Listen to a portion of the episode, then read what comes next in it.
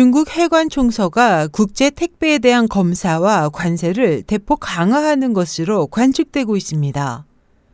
현지 시간 5일 홍콩 사우스 차이나 모닝포스트는 광저우의 한 물류회사 소식통을 인용해 기존에는 세관 관리들이 국제 택배의 내용물에 대한 확인이 느슨했지만 지난달 세관의 발표 이후 현재 많은 항구 도시의 세관 담당자들이 현지 우체국 직원들과 함께 모든 택배 내용물을 확인하고 있다고 전했습니다.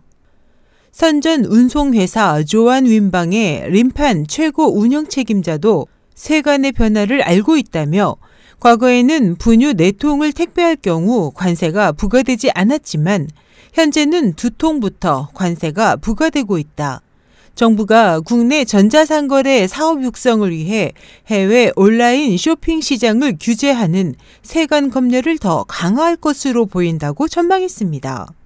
최근 웨이보에는 난징과 수저우, 칭따오, 선전 등의 세관에 압수된 택배에 관한 글들이 많이 올라오고 있습니다.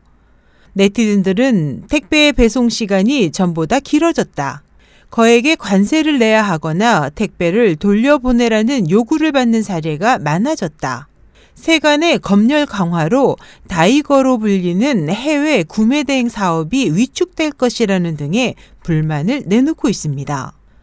사우스 차이나 모닝포스트는 다이거우의 활황으로 올 들어 9월까지 중국 우체국을 통한 국제 택배 송수신 건수는 4억 3천만 건으로 지난해 같은 기간보다 66% 급증했으며 주로 거래되는 제품은 한국 화장품과 피부관리 제품, 미국 영양보충제, 일본 기저귀, 유럽 사치품, 뉴질랜드 분유 등입니다.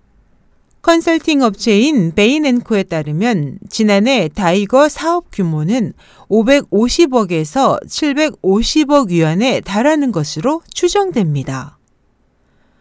SH 희망지성 국제방송 임선이었습니다.